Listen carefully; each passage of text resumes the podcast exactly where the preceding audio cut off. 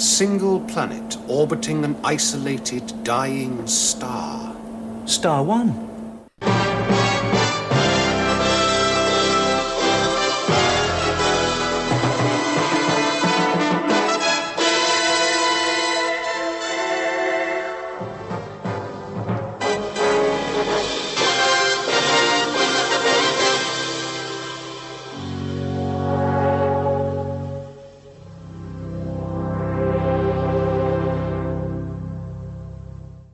Hello and welcome to Spacefall, a Blake 7 podcast. I'm Dave, I'm Richard. and this is episode 27. We are up to the season 2 finale, Star 1. Yes. Written by series script editor Chris Boucher, directed by David Maloney, uncredited because he, of course, was the series producer, and we'll talk about that in our production notes. Yep. First broadcast on the 3rd of April 1979, ratings 8.2 million.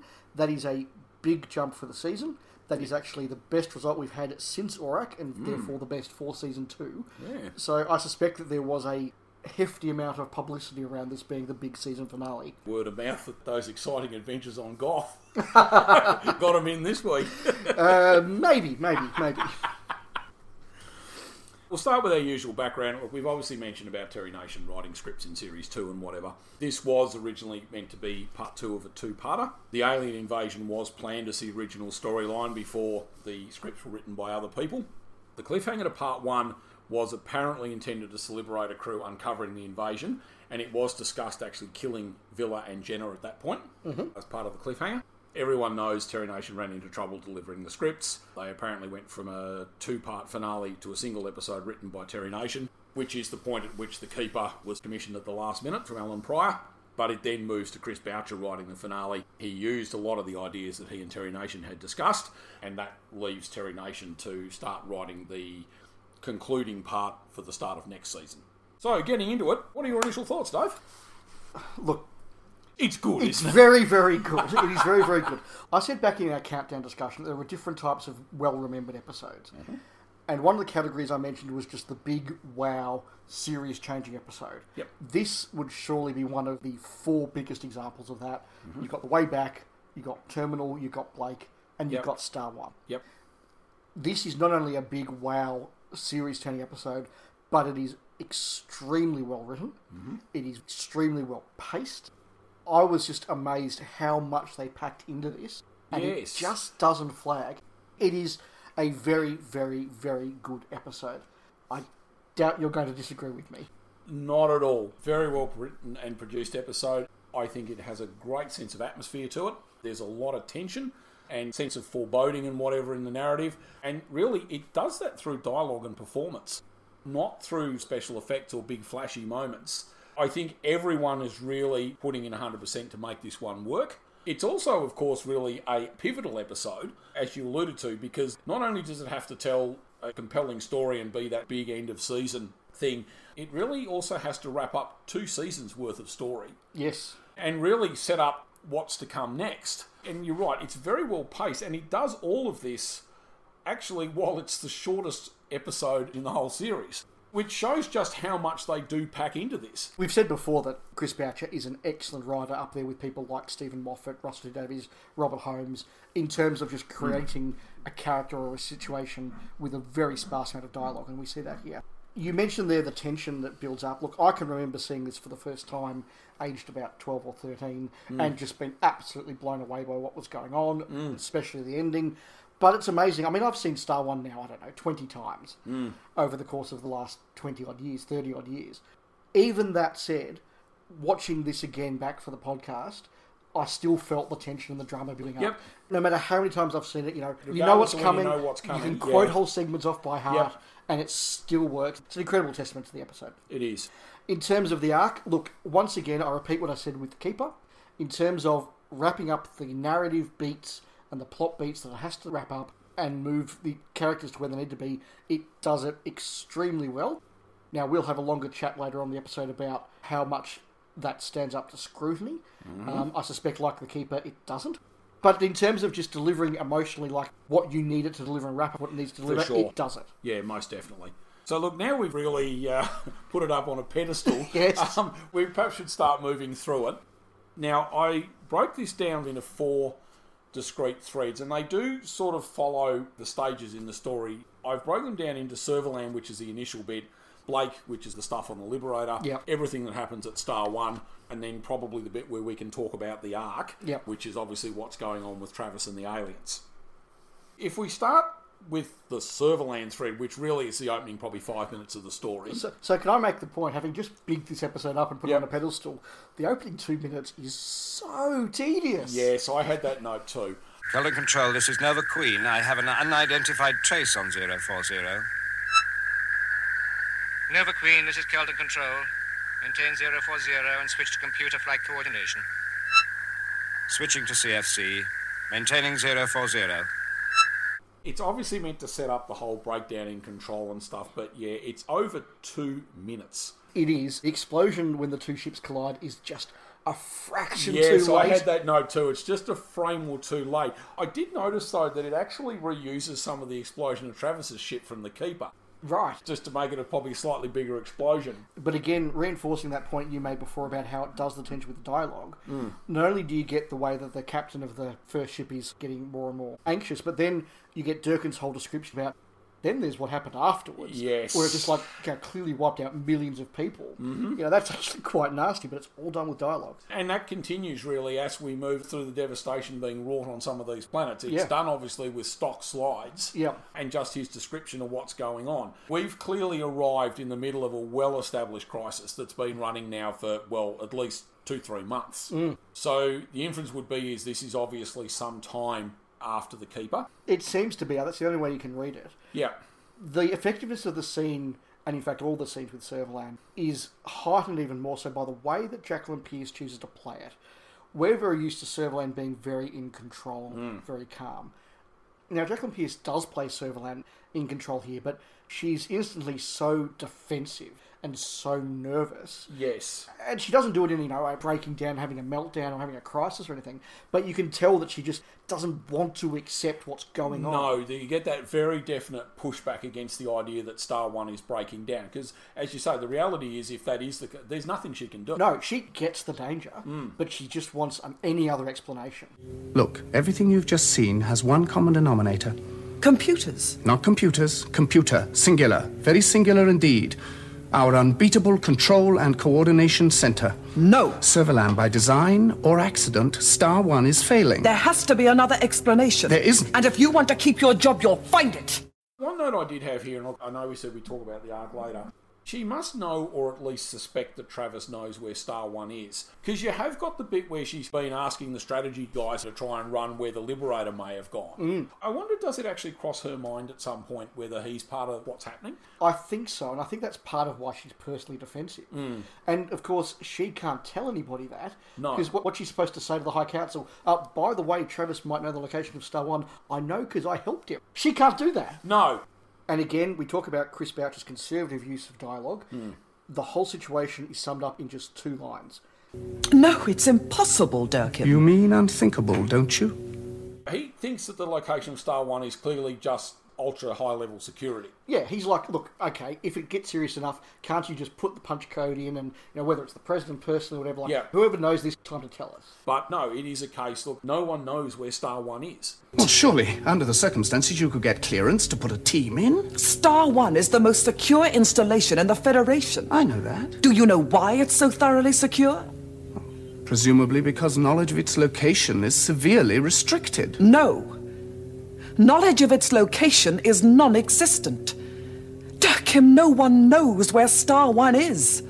No one at all.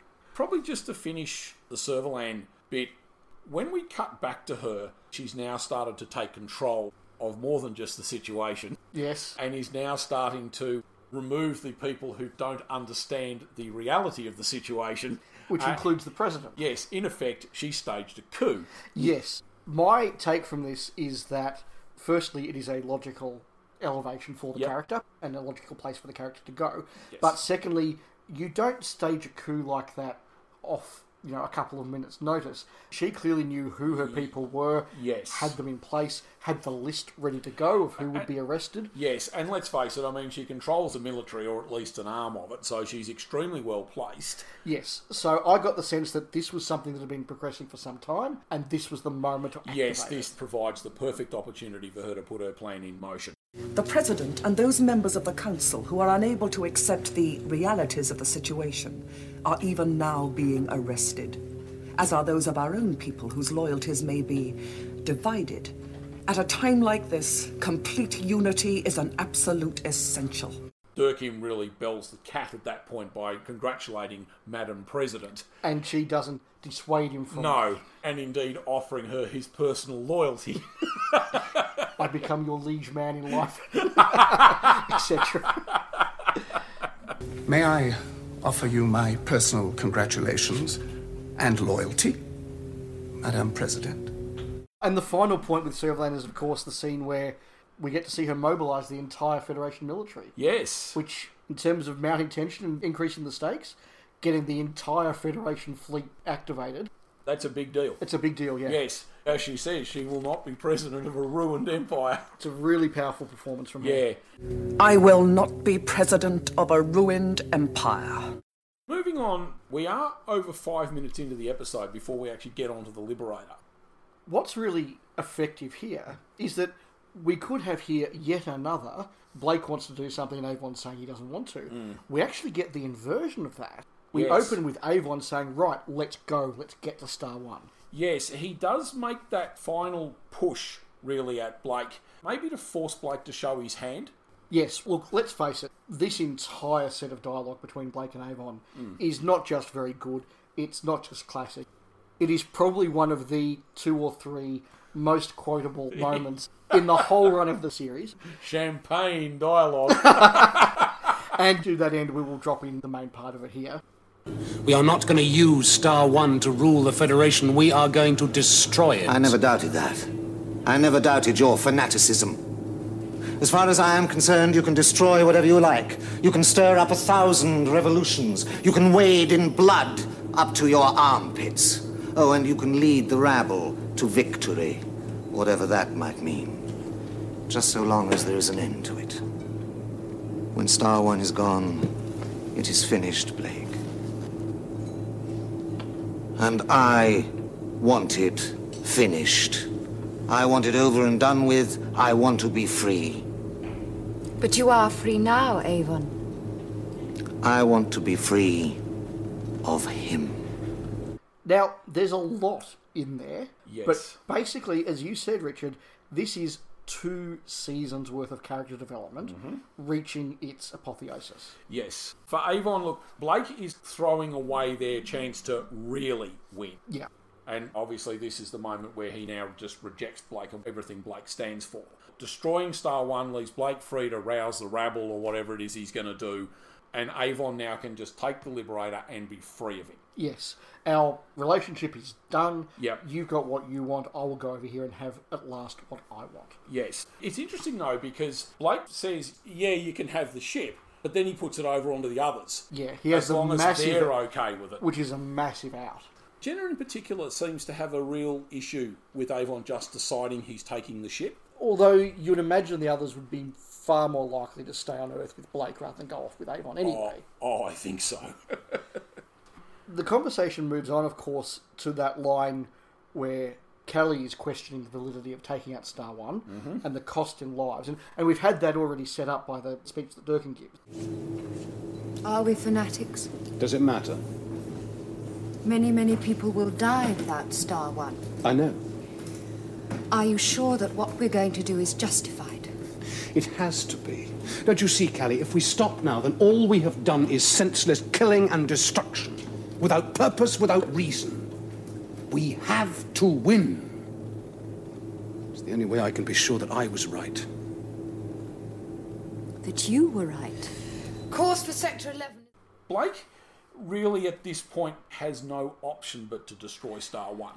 Once again, it's two seasons of character development Hmm. that we've been noting as we go along. Blake just going from a Hmm. resistant person, a certain callousness reaching in there, a certain obsessiveness reaching in there, getting really to a ruthless point. I mean, you know, we talked about where he's just shouting at dying people you Yeah. know, about what he wants. Mm. And this is the logical conclusion. He's willing to sacrifice presumably millions of Oh, lives billions probably. to get what he wants. But- Otherwise, it's all been for nothing. As I said, he really has no option but to carry on and destroy Star One at this point. Mm. Because if he sets himself up as the ruler of the Federation, he's really proving he's no better than them. Plus, there's always that chance, you know, he'll be corrupted by the ultimate power. Yeah. And it, it goes against everything he's espoused over the last two seasons about, you know, free men being able to think and speak. He has to smash the state and look to hell with the collateral damage. And you couldn't imagine the Blake of the way back doing this. No. And indeed, I think that there's a real contrast to be made between the character that gives up his freedom because a couple of his prisoners are going Yes, to indeed, be shot in by Rocco, Spaceball, that's right. And now he's willing to sacrifice billions. Yeah. Look, we're obviously huge fans of Blake Seven. That's why we're doing this podcast. But one of the things that I think really does make Blake Seven stand out as a television show, and particularly as a piece of science fiction, Hmm. is something like the development of the character of Blake, and just watching that really genuine character arc Hmm. across 26 episodes, ending where it has to end. Yeah. And it's that thing that Chris Boucher has talked about exploring before the incredibly fine, if not non existent, line between Hmm. a freedom fighter and a terrorist. Yes. There is, of course, a conversation before this around the actual journey to Star One, which I I think helps build the narrative and increase the tension. We see that Star One is clearly a long way outside regular human space. And indeed, the model shot that we see later on of the Liberator a long way from the galaxy. Yes. Now, now probably scientifically too far from the I, galaxy. I, I did have the note given the enormity of interstellar space, it surely can't be anywhere even remotely close to Andromeda in real terms. No, no, But- no. I, I don't think it is remotely, but the model shot perhaps isn't scientifically accurate, but it, it is giving us that idea that this isn't just sort of just outside the galaxy, it's potentially weeks of flying from anywhere civilized and Hmm. well beyond the galaxy's edge. Yeah, and it's built up further. You know, Jenna has that warning that no one goes out there, so they'll be without a prayer if anything goes wrong. And then, of course, there's Callie's comment about them falling into infinity. And the point is also made that the location that Logan gives them isn't exactly there, it's No. actually sort of a, quite a vague sort of area. Yeah. I did have a note here, and look, I'm not a big Star Trek guy, so. But I do remember in certainly in classic Trek there is an energy barrier around the edge of the galaxy. Yes, in where no man has gone before. Yes. Yeah. Is that a thing in later? No. No. Okay. Well, Blake Seven doesn't have one either, so. I, I mean, after all, why would God need a starship? Ah, very good. We mentioned earlier that Serverland doesn't raise the idea that Travis knows the location of Star One, and it's not mentioned here either, even though the crew explicitly know that Travis knows where it is, which I, I found a little strange. Guessing it's maybe to keep Travis's arrival in Yes. later in the episode probably a bit of a surprise. Yes, I think so. Yeah, but anyway, we'll probably come back to that when we actually talk about Travis a bit later. They find a white dwarf star with one planet circling it, Mhm. which I must admit, when I was 13, that was a really cool idea. It was. And when they discover Star One, the point is also made very explicitly that this is on the direct route between our galaxy and Andromeda, which again is a really cool concept. It's then that they find the thousands of antimatter mines that I'm sure we'll be discussing later on in the episode. Yes. Which again, that's a really cool concept. Mm. It doesn't really work. But again, No. we'll explore that at the end of the episode. In terms of narrative and drama, Yes. those are two concepts that just make you go, "Oh, that's wow!" Yeah, But there is clearly something much bigger going on here. Yeah, Um, it- it really works. And that really does help build the atmosphere in this, that they clearly they've stumbled into something much bigger.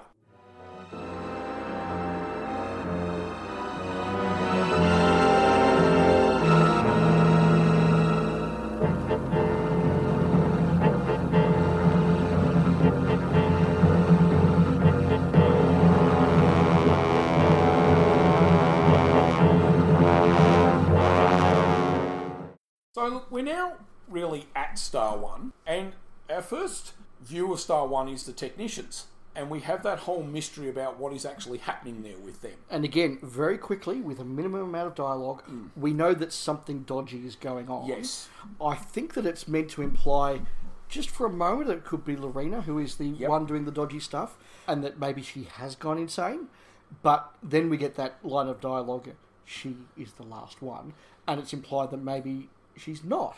No, because we have had that line back in Serverland's office where we're told if they do certain things, their conditioning will break and they'll they'll go mad. Yep. Basically, there is that initial setup whether she's the one that's the problem or whether the others are actually ganging up on her. But they do move away from that quite quickly. Yeah, I actually made the note here that we go from mystery to okay, they're the baddies quite quickly. Yes, but there is still that mystery of what is actually going on there. Exactly.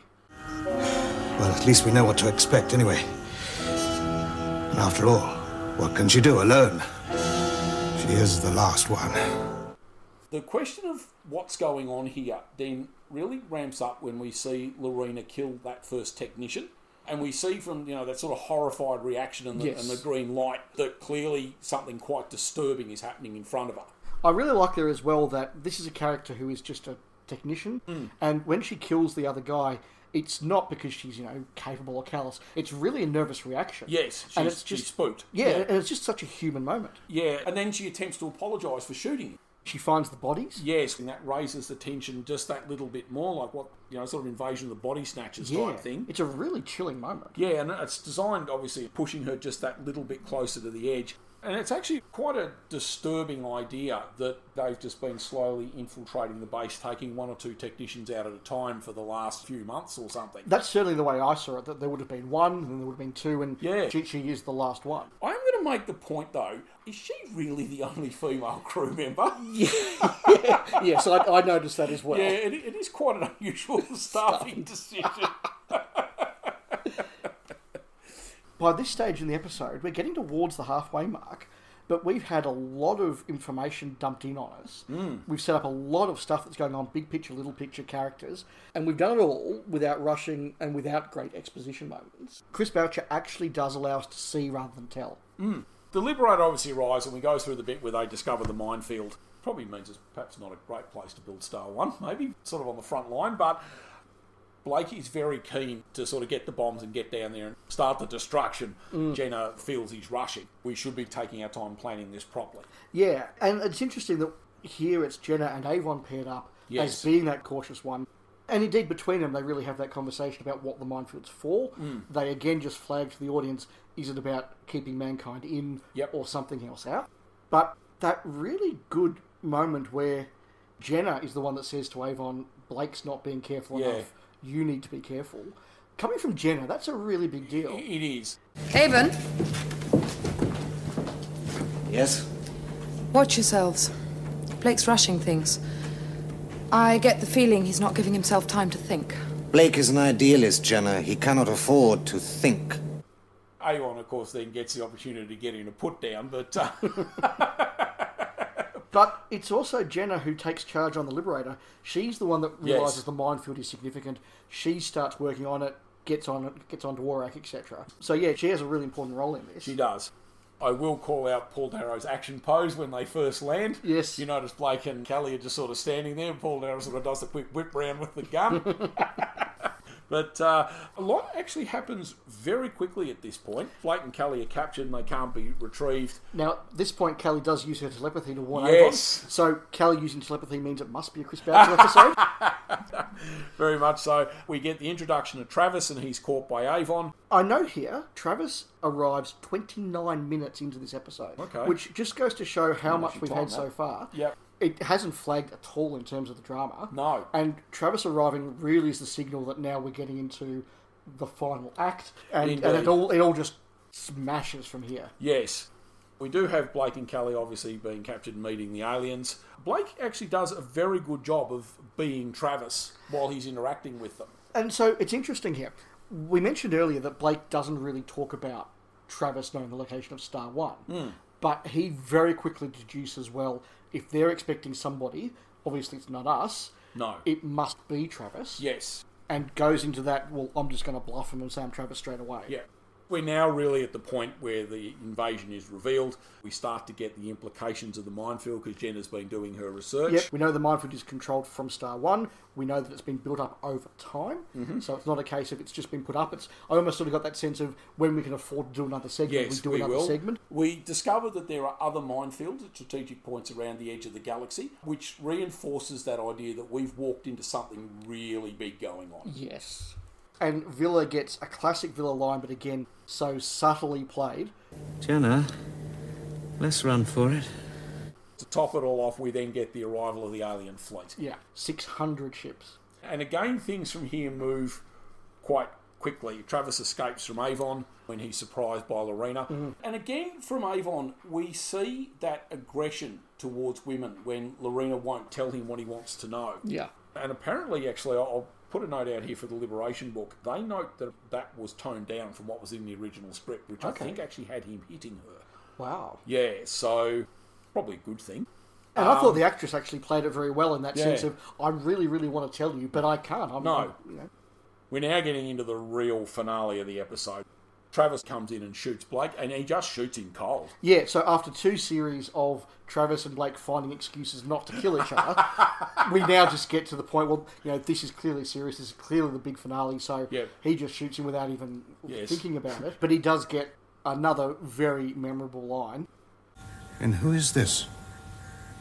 His name is Blake. Hmm. His name was Blake. So actually, for Travis, this is probably actually shaping up as quite a good day. He not only gets to do his final act, but he got to kill Blake into the bargain as well. But interestingly enough, he doesn't even just stop to really eulogise to check that Blake's actually dead. He is clearly focused on something even bigger. Yes. And again, because we've come to know this character over two seasons, Mm. for us to see that this guy actually getting Blake is a secondary thing to him, like, what the hell's the primary? Well, killing Blake, I guess, really is the bonus here, isn't it? So The next moment is that he gets to perform the final act, and he gets his another big moment of the series. My one regret is that they'll never know who really killed them. And we've talked consistently this episode about raising the stakes. Mm. Watching Travis turn off the first section of the minefield Yep. is like, okay, wow, now we're really on. yeah, We are hurtling towards the end now. Blake rouses himself long enough to shoot Travis in the back. yes, and sand pours out. Yeah, that's weird. I can only assume that he's got some sort of safety padding between Yeah. his body and the explosives, Yeah, and, and that's- that's, that's yeah. burst, yeah. Avon then comes in, and finishes Travis off. Is he dead, Avon? Is Travis dead?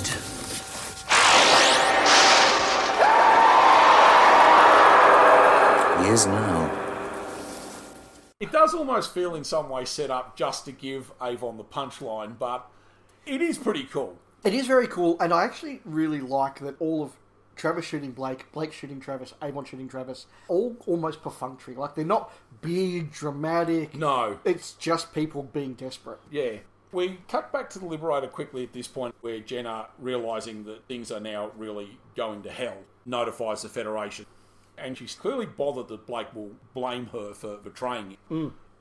I have seen it noted by other commentators that Sally Nivette appears to be reading from cue cards. Yeah? In the shot where she's standing over Aurak looking down the barrel of the camera. Oh, okay.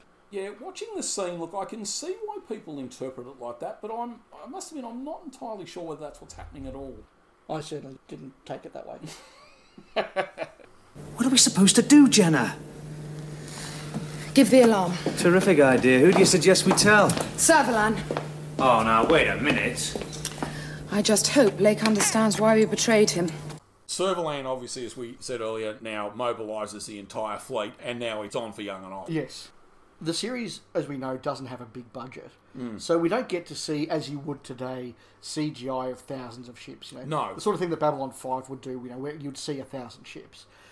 So that dialogue where Servalan's just sitting there, really nervous, really calm, and just hearing the reports. You know, Flagship Galileo reports Galactic 8th Fleet underway. Estimated chief coordinates in four hours. Cruiser Beagle now estimating rendezvous in 3 hours and 17 minutes. Flotillas 14 and 16 confirm four hours and eight minutes. But what happens in the meantime? just all that stuff going Hmm. Mm. on, without any real need to spend money. Yep. Just paints a picture of a whole fleet moving. Yeah, I thought that was really well done. Mm. Blake realises that the Federation will need Star One as a resource if there is a full scale alien invasion, and that was a deliberate inversion on Chris Boucher's part to cast Blake as humanity's protector. Yes, it is the moment where Blake goes beyond the Federation and actually recognises humanity. Yes. And uh, therefore, I think is actually a moment of redemption for the character. Mm. Plus, I think you also have Chris Boucher's ideas that terrorism and armed resistance rarely succeeds long term. Yeah. And in the end, humanity is bigger than all of it. Yes. We go through removing the bombs. All but one. Yes. Paul Darrow gets to play action hero with the gun one more time. Yes. Then Lorena's sacrifice. And we're now really at the final scene on The Liberator. Final scene in the Liberator. So Blake has been wounded and clearly is in a pretty bad shape. The Federation fleet is on its way. The alien fleet has clearly realised that the rest of the minefield is not going to be deactivated. So they say, well, we'll just come through the hole we've got. Avon takes charge of the crew while Blake is in the surgical unit. And mirroring the start of the episode, we now get that final scene between Avon and Blake. Mhm. They started with Avon saying that he hates Blake, and now we see Blake saying that he trusts Avon. Why didn't you stay in the medical unit? Couldn't you bring yourself to trust me just this once? I thought I might be able to help. In that condition? All right, I'll go back. Can you manage? Alone? Yes. Avon, for what it is worth, I have always trusted you. From the very beginning. Being a bit cynical, I did have the note that is that really one last little bit of manipulation on Blake's part? I think that it is, and I think that the way that Avon plays it as well. In a lot of dramas, that would have been a moment for Avon to do the whole "I trust you too." Yep. Because it's Blake Seven, we're left in doubt as to whether Blake means it or it's manipulative, and Avon's reaction is certainly that he also doubts if it's real. He Yes, doesn't he do doubts the, the sincerity, Yeah, yes. he doesn't do the whole "I love you too." It's like, okay, let me get on with my job. Yeah, they are going to stay and fight. I think Chris Boucher again has made the point that for Avon, there is a, a whole self serving component to this as well. You know, if there is a full scale alien invasion he runs, he knows damn well he probably won't survive that long. That's right. But we again end on a cliffhanger. And what a cliffhanger! Yes. I can remember vividly the first time I saw that, just shouting at the television like, "No! Like you can't stop there!" Just because it is, it is amazingly powerful. We've said so many times now, the tension builds up over nearly fifty minutes, Mm. and by that point, you are just so into this Yeah. episode, and for them to just cut it there is like. It's almost physically painful. it is so, so effective. And look, if you want anybody giving a moment of macho dialogue to dramatically end in a Oh. cliffhanger, it's Paul Darrow. For sure.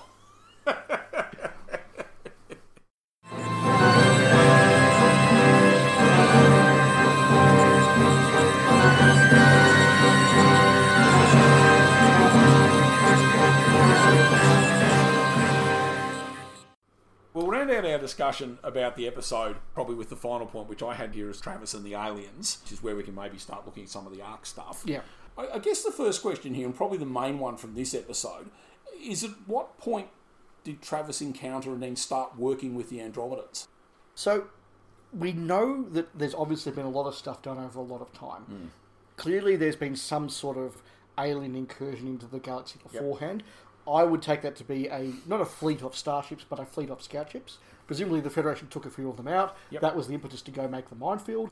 One or two of them have clearly got away and have sort of been skulking around the galaxy, waiting for the rest of them to arrive. Yep. At some point, they meet Travis. Now, the question is, do they meet Travis between the Keeper and Star One, or have they met Travis and formed an alliance beforehand? And perhaps that's why Travis is looking for Star One. Is that why Travis went looking for Dockley?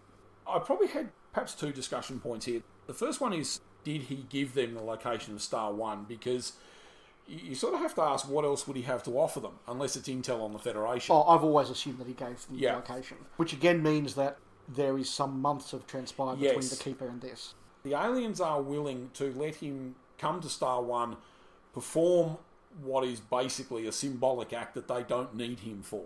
So Yeah, look, I've always assumed that he gave them the location. I think from their point of view, they would have said, look, we're performing the final act at three o'clock on Friday. If you're there, you can push the button, no sweat. If you're Yeah. not, we're pushing the button anyway. We're not waiting for you. The other point I had, and look, this is getting beyond the televised series, of course. There is a lot of fan work and more professional efforts that have devoted time to this. For example, Travis the Final Act, if you remember that, that had a scene there where he's interacting with the aliens. Yes.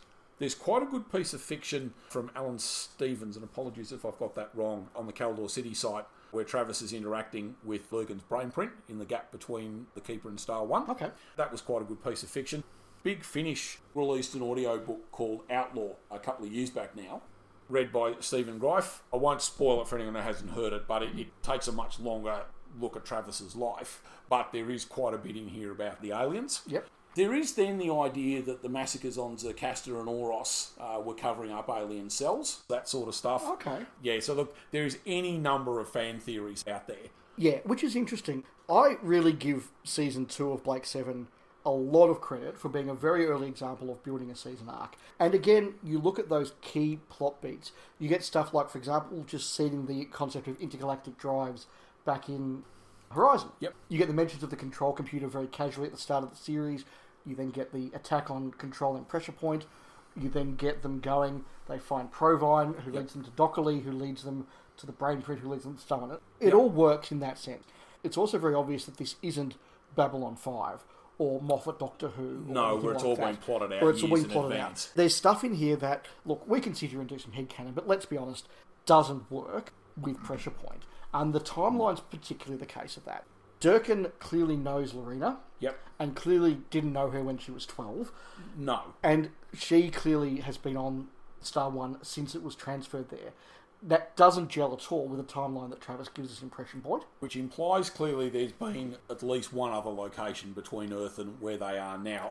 Lorena and the others have been put on Star One some time ago, and Durkin says, you know, he was involved with her. But we're talking five at most Yeah, a 10 long years, time ago. not 30 or 40. No, she's still young and she looks the same as the picture Serverland's got. So Yeah. you could see, though, there would be a progression. The team were presumably conditioned by the psycho manipulators that Serverland's having interrogated Mm. and shipped out to Star One. Be funny to think maybe that's what happened to Leyland. That's his last. All right, you've got one last run. Take these people out there. Anyway, once, once Star One is completed, the technicians are conditioned and, you know, they're just left there, and everyone else has their brain wiped or maybe is outright killed because they're no longer useful. And then Lurgan and Dockley obviously go on the run. And is there something in the technician's conditioning that says if you're the last one alive on Star One, Yep. you now send the signal that says, okay, bring in the next crew? Yeah. You know, I don't know how that's been done. And it is very good. It just doesn't quite work with what we saw in Pressure Point, Hmm. but that's fine. The other thing that doesn't quite work is the concept of the minefield.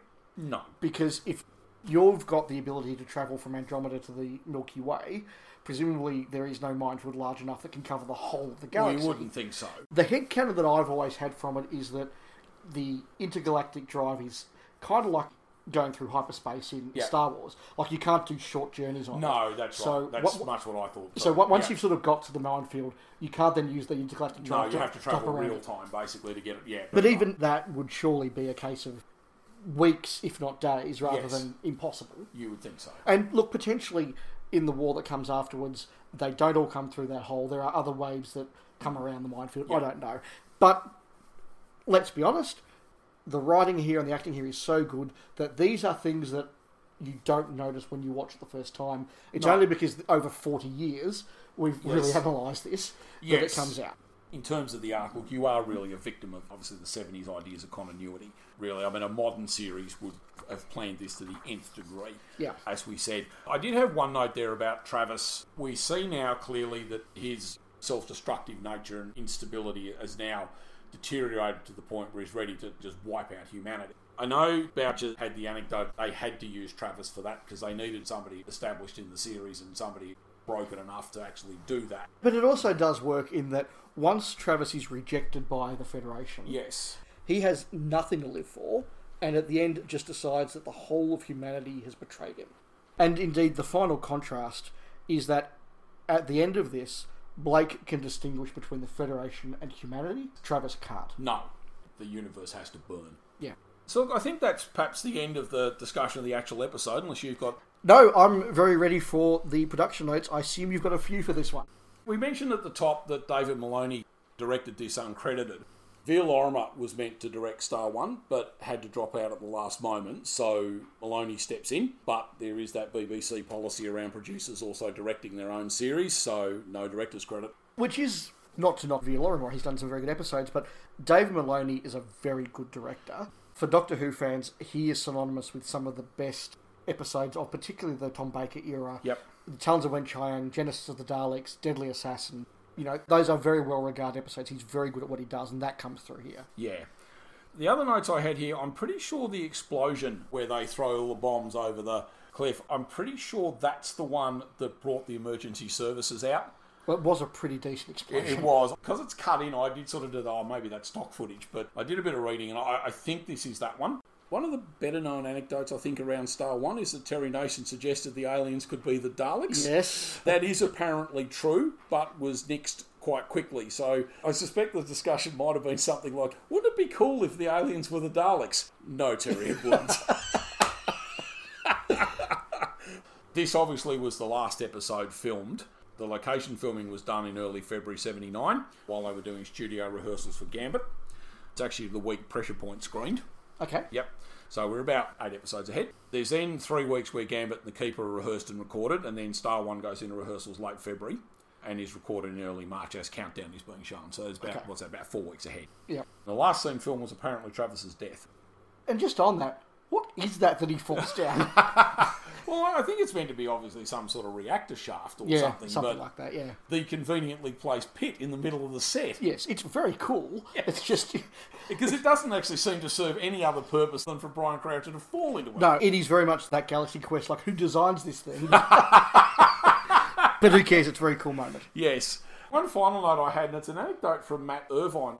One of the points made about the alien fleet is that all the ships are different. He did say that in hindsight, it would have been better if the ships were all of a uniform design, but this was done very quickly with no budget, so you got what you got. Yeah, it is very obvious that the fleet is actually one piece, Yes, these are just a collection of objects that can be quickly made to look like spaceships. particularly if they're lit very, very darkly. Yes. Look, it gets the message across. As Matt Overton has said many times, how much money do you spend on something that's on screen for literally a few seconds? Yep. The alien craft that Travis arrives in is a classic example. That is on screen for about half a second. You know, how much money do you spend for half Yeah, a second? of course. So, time to go to our regular segments. As always, our first regular segment is guest cast. So the first is John Bone, who plays Durkin. His first credit goes back to 1957 when he was in Vanity Fair. He was in the Doctor Who and the Daleks movie, Ah, the Cushing movie. the yes. Cushing movie, yeah, playing Antidus. He's in the Avengers. He was Commander Neil Stafford in 12 episodes of Doomwatch, Yep. which was a very contemporary sort of thing. We have another example of someone being in the On Eden line. Yes. yeah, he's also got roles in a couple of Hammer movies. One of which was Vampire Circus, where Oh, he oh, oh, okay. uh, where he actually appeared with Jenny Twig. Okay. Ah. He also had a bit more unusually a role in the final episode of the Secret Army, uh, which is the one they didn't screen. Oh, okay. I did see that credit, but I didn't realise it was that episode. Yeah, it's called What Did You Do in the War, Daddy? So, at the very end of the Secret Army, it was supposed to wrap up with an episode where they came back 20 years later and you see what's happened to them all. Okay. It wasn't screened for a few reasons, one of which was that they decided to produce a follow up series around the character of the Gestapo officer Kessler. So, some of the ideas were reused there. Yeah. We mentioned Jenny Twig a moment ago. She also did a lot of stage work. She's a recurring character in General Hospital in the mid 70s. She's another one in the Anedon line. Yes. She's in the final four episodes. She's also in the final season of Hadley uh, alongside Gerald Harper from Adam Adamant Lives Okay. fame. She also had a recurring role in Grange Hill as Zamo Maguire's mother. Oh, okay. Yes, which means she went through that whole addicted to heroin storyline. Yeah, that was an intense plotline for a kids' TV show. Well, one of the Subplot. cliffhangers is basically him in a coma, isn't it, after he's had a bad shoot up or something. Yeah, I, I remember one where they open the door. I think it's a car door, and they just find him or something. But Yeah. yeah, yeah, yeah. Again, look, she's got roles in other stuff like Z Car, she's in The Professional, she's in The Bill, and indeed, yes, she was also in Vampire Circus, as we said a moment ago. So I'll continue with David Webb, who played Stott. We've got a couple of notes here, but I'll just start with some of his credits.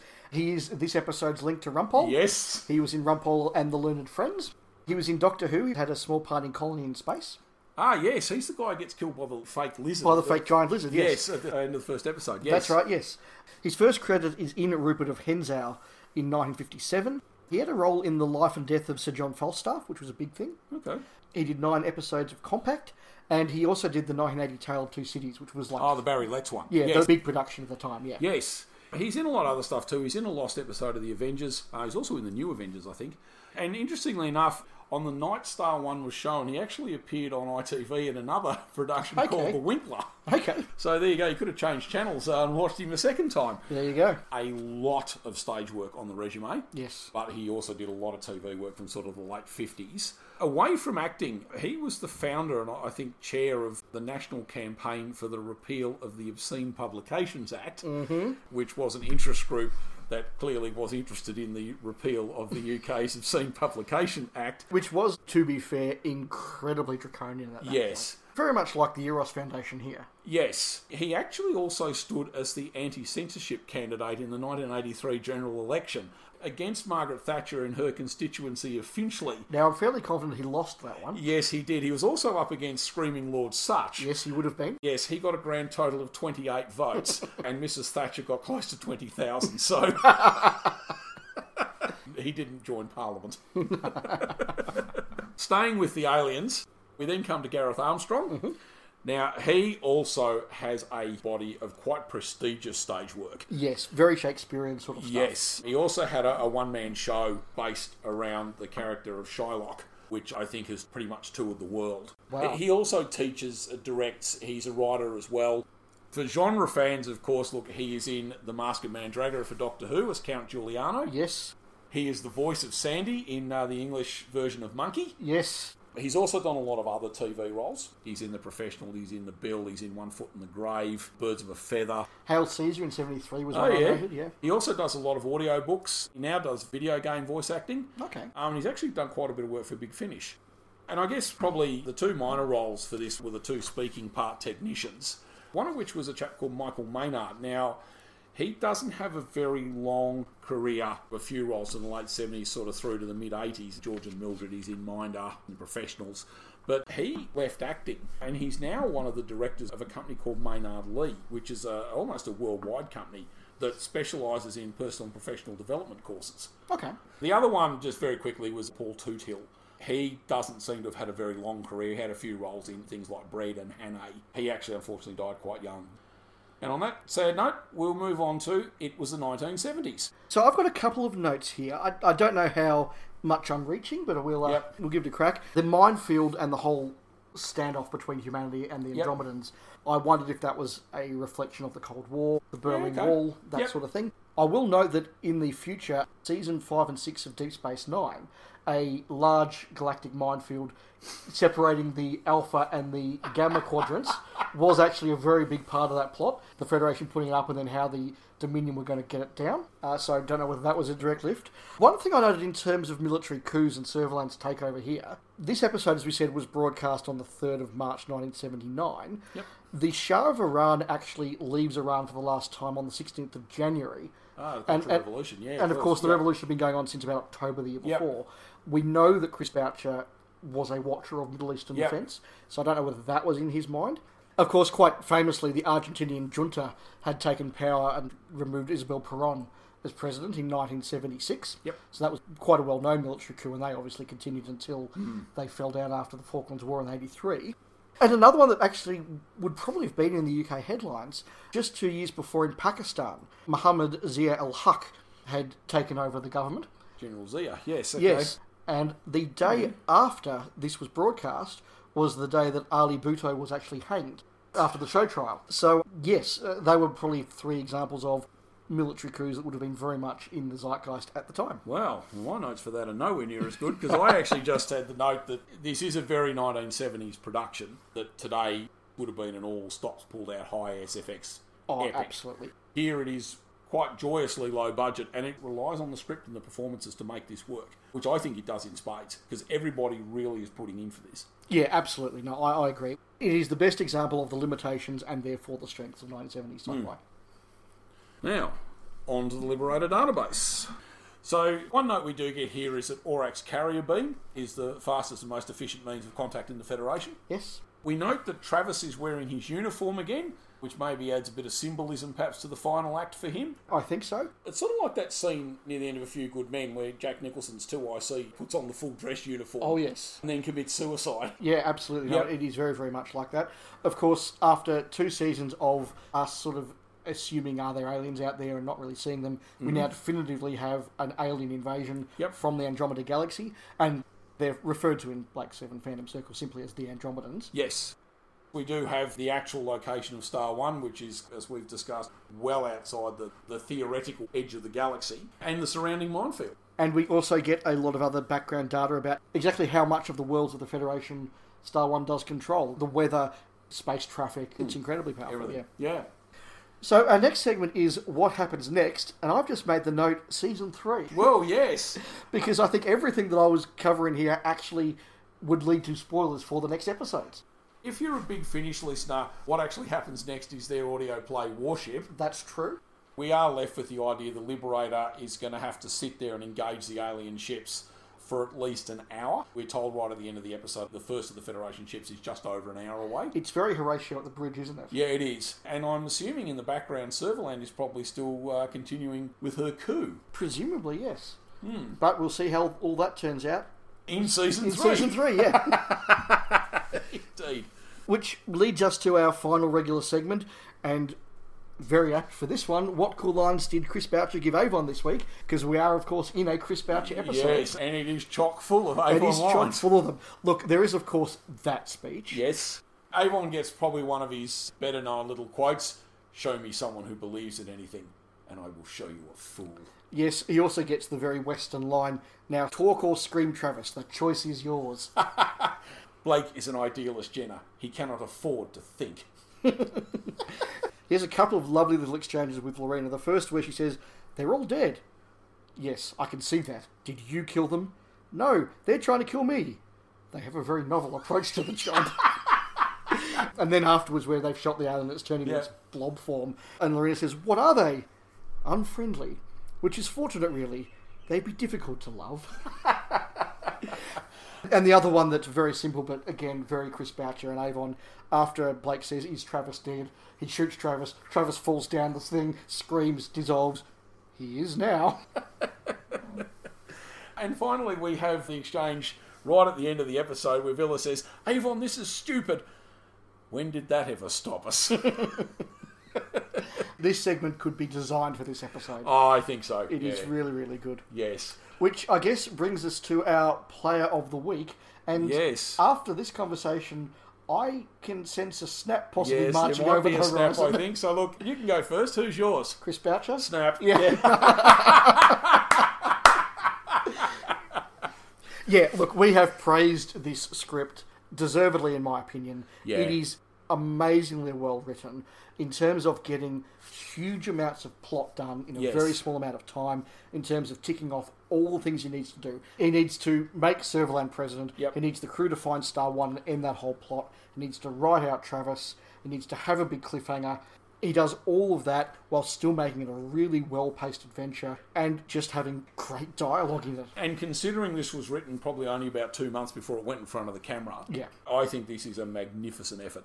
So look, Chris Boucher for his script is player of the week for mine, but Yep. there are a number of great performances in here that we could have also given. Yeah, I did have a couple of honourable mentions. Jacqueline Pierce again makes my list because I thought she was great in this. She hasn't got a big role in it, but I thought she was great as always. On the same note, I again noted Sally Navette, Yes. who is, although left on the Liberator, on this occasion she actually takes charge of the whole plot, Mm-hmm. and in some ways she's the one that saves humanity Yes, because she's the one that after Blake sort of dismissed the interest in the minefield, she pursues what's this minefield for, how does it work, and then she's the one that works out what's going on and goes and calls for the Federation. Yep. And Sally Nevette, again, when given confident roles to play, Mm. plays it really well. yes. I also had notes for Paul Darren Gareth Thomas because, look, they're as solid as always. Absolutely. So, what else is there to say? Great script, great performances, great episode. Yeah, and it is a very good and I think very effective finale to season two. As I say, pull it apart, and some of the stuff doesn't quite work. That's a reflection of the time it was written in and the way it was written. But this is as good as I think sci-fi drama gets. Yep. I think it's a very effective wrap up to season two, and we will be discussing season two or series B in more depth next episode in our series two wrap up. After which we will, of course, start season three with Aftermath. Yes. And Terry Nation is back. Terry Nation is back, so we hope you've enjoyed Star One as much as we have, and we look forward to talking about the implications of all of this a bit more over the next couple of episodes. Yeah, I had a lot of fun watching this and a lot of fun doing this one. Absolutely. But until then, I've been Dave. I'm Richard. Set course for Sarah.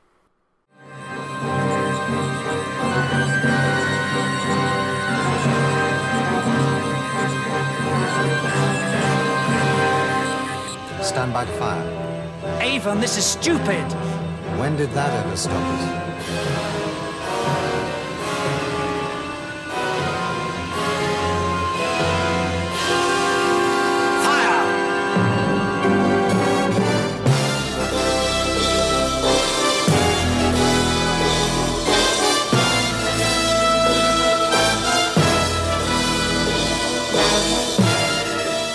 Thank you for listening to Spacefall, a Blake 7 podcast, recorded in Australia by David Kitchen and Richard Nolan. If you enjoy our chat, please subscribe and leave a review. We can be contacted by email via spacefallpc at gmail.com. We can also be found online at facebook.com slash spacefallpc and on Twitter at spacefallpc. Richard and Dave also co-host the Goodies Pirate podcast, and Dave co-hosts the Doctor Who Show podcast, on which Richard also appears from time to time. We'll be back in a fortnight with more Blake 7.